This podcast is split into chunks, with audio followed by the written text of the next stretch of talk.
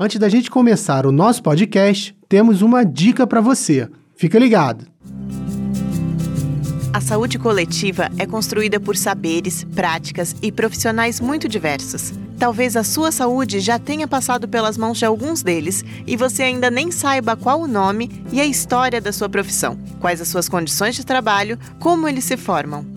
Esse é o Técnicos do Cuidar, o podcast que vai revelar quem são os trabalhadores técnicos da saúde no Brasil. A cada episódio você vai acompanhar a história de Dona Ilza, que ao longo de toda a sua vida encontrou vários desses profissionais, e depois ouvir o que eles próprios têm a dizer sobre suas profissões uma realização da Escola Politécnica de Saúde Joaquim Venâncio, da Fundação Oswaldo Cruz, a Fiocruz, com coprodução, roteiro e edição da Peripécia Produções.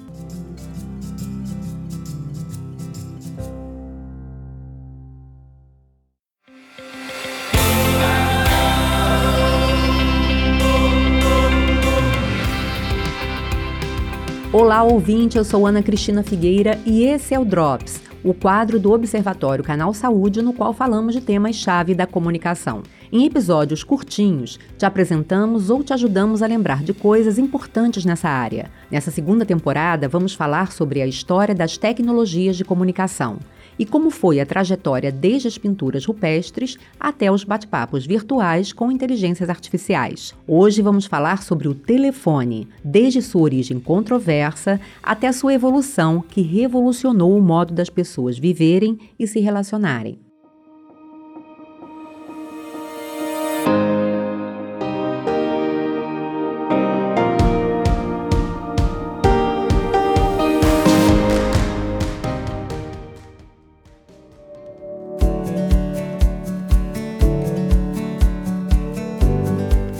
Telefone é um instrumento de comunicação que permite transmitir sons à distância através de sinais elétricos. O nome deriva de dois termos gregos, tele, que significa longe, e fone, que quer dizer som. Apesar da distância e da evolução tecnológica entre a invenção do aparelho telefônico no final do século XIX e o surgimento do primeiro protótipo de aparelho celular nos anos 1970, a palavra telefone é usada para se referir igualmente aos dispositivos fixo e móvel, sem distinção, apesar de ter diferença, o que vamos ver mais adiante. O telefone é resultado da combinação da acústica com a eletricidade. O invento surgiu entre o telégrafo elétrico do americano Samuel Morse em 1837 e o início da radiodifusão em 1896, com o registro da primeira patente de um sistema de radiocomunicação por Guglielmo Marconi. Mas vamos lá. A história da invenção do telefone é controversa. Há pelo menos três nomes ligados à criação do aparelho o inventor italiano Antonio Meucci, o engenheiro eletricista americano Elisha Gray e o professor escocês, naturalizado americano, Alexander Graham Bell. Meucci foi quem primeiro criou um telefone eletromagnético em 1856. O teletrofone, como chamou seu invento, foi criado para que ele pudesse manter contato com sua esposa enferma no quarto, enquanto ele trabalhava em um cômodo próximo da casa. Por falta de dinheiro, Antônio Meucci só conseguiu pagar por uma espécie de patente provisória para o seu invento. Ele enviou um modelo e detalhes técnicos de sua criação para a empresa de telégrafos Western Union, que tinha o monopólio das comunicações na época, em busca de apoio por uma patente mais duradoura. Mas a ajuda não veio. Então, anos depois, Alexander Graham Bell, com quem Meucci tinha dividido o laboratório, acabou patenteando o telefone.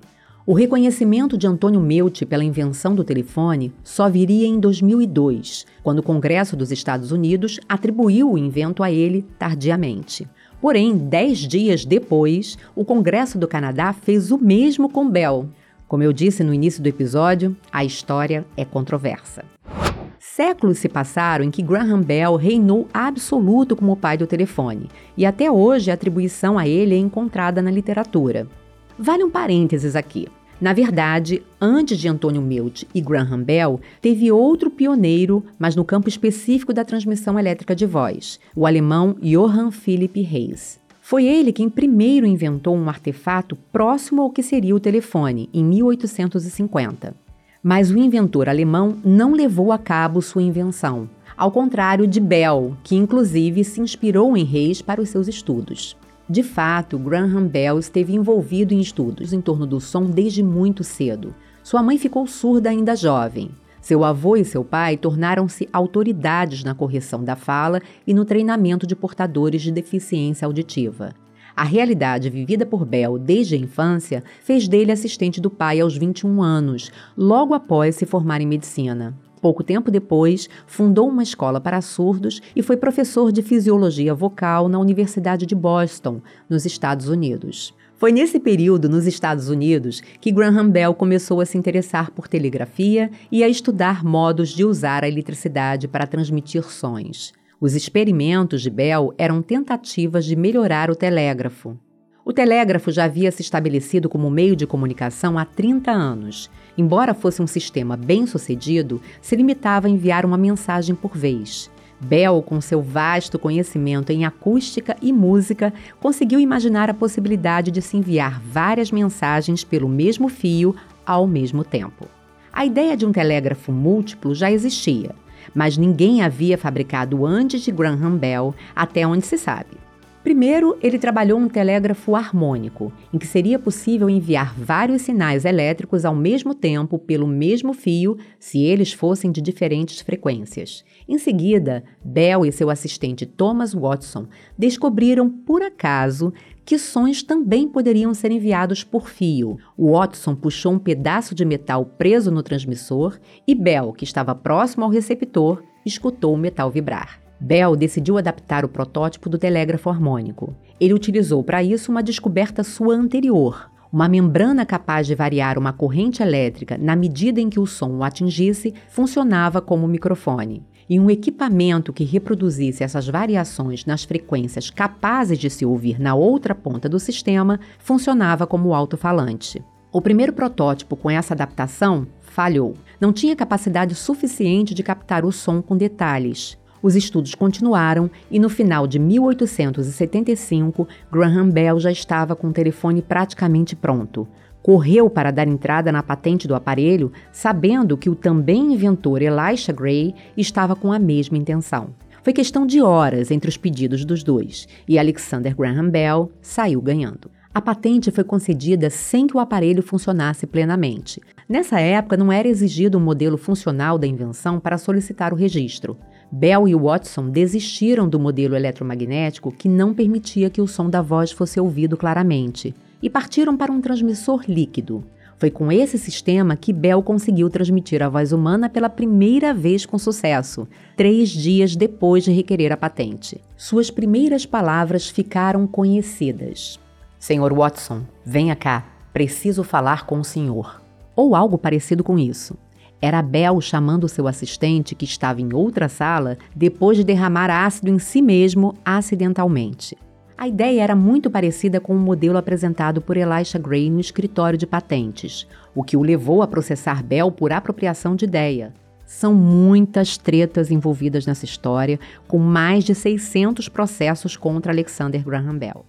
Em 1877, um ano depois da patente de Bell, Thomas Edison conseguiu a patente de um aparelho com transmissor de carbono, um modelo mais eficiente utilizado até a década de 1980, que se espalhou nos Estados Unidos e no mundo muito rapidamente, substituindo o telégrafo. Com o tempo, foi ganhando popularidade e, aos poucos, chegando às casas das pessoas. No início, na Grã-Bretanha, o telefone não era tido como um negócio para milhões. Era mais uma comodidade para os ricos e um instrumento de comércio para pessoas que podiam pagar por ele, como escreveu o jornal The Times.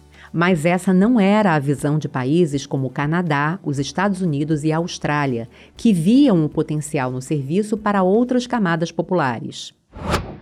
A expiração da patente de Bell favoreceu a exploração comercial do telefone. Uma grande expansão do seu uso foi iniciada em 1893. Estava claro na época os benefícios do invento. Permitiria que famílias distantes se comunicassem mais facilmente, mudaria práticas médicas, políticas e jornalísticas, aumentaria o ritmo dos negócios e ampliaria suas fronteiras, e mudaria hábitos sociais com as conversas ao telefone. O telefone está entre as invenções que revolucionaram os meios de comunicação de massa. Representou mudanças profundas para a sociedade, que passou a ter acesso às informações praticamente na hora em que os fatos aconteciam. Mas esse potencial todo não era tão acessível às pessoas. Era caro ter um telefone. A linha fixa era considerada um investimento. No Brasil, permaneceu assim até o final da década de 90. O cenário mudou drasticamente com o avanço tecnológico, os investimentos feitos no país e as negociações para a privatização das telecomunicações. Num salto no tempo, depois do telefone de Bell e dos rádios comunicadores utilizados em navios e aviões, chegamos ao celular ou telemóvel, como era conhecido o aparelho móvel no início. Criado em 1973 pelo designer e engenheiro norte-americano Martin Cooper, a primeira geração de celulares só foi comercializada 10 anos depois, em 1983. O primeiro modelo era muito pesado e a bateria durava pouco. Também era muito caro, como o telefone fixo inicialmente, e assim se manteve por um bom tempo. Para cumprir com a função de mobilidade idealizada por Cooper, os aparelhos celulares precisaram aprimorar a tecnologia para caber no bolso literalmente, e no sentido financeiro também. Os modelos foram surgindo com marcas novas, além da pioneira Motorola. Não demorava muito para um aparelho ser lançado com outras funcionalidades que suprissem cada vez mais a necessidade das pessoas de mobilidade. O aparelho celular foi aos poucos se tornando algo além de um instrumento para ligar e receber chamadas de voz passou a enviar mensagens de texto, abrir e-mail, entreter com jogos, fazer chamadas de vídeo e todo o universo que a internet provê na palma da mão. É curioso imaginar se o que passou na cabeça de Graham Bell corresponde com os efeitos causados por seu invento três séculos depois.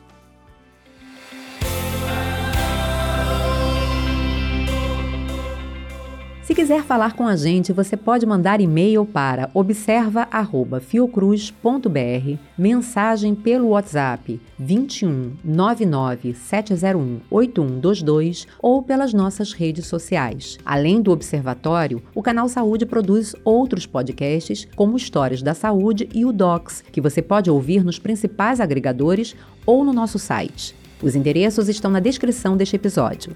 E se você gosta dos nossos podcasts, não esqueça de seguir e avaliar nas plataformas. Os drops são postados todas as sextas-feiras, com exceção da última sexta do mês, que é reservada para o episódio regular do Observatório. O Drops é uma produção do Canal Saúde da Fundação Oswaldo Cruz. Roteiro e apresentação: Ana Cristina Figueira. Edição: Nathalie Khrushchevsky. Direção e coordenação dos podcasts do Canal Saúde: Gustavo Aldi.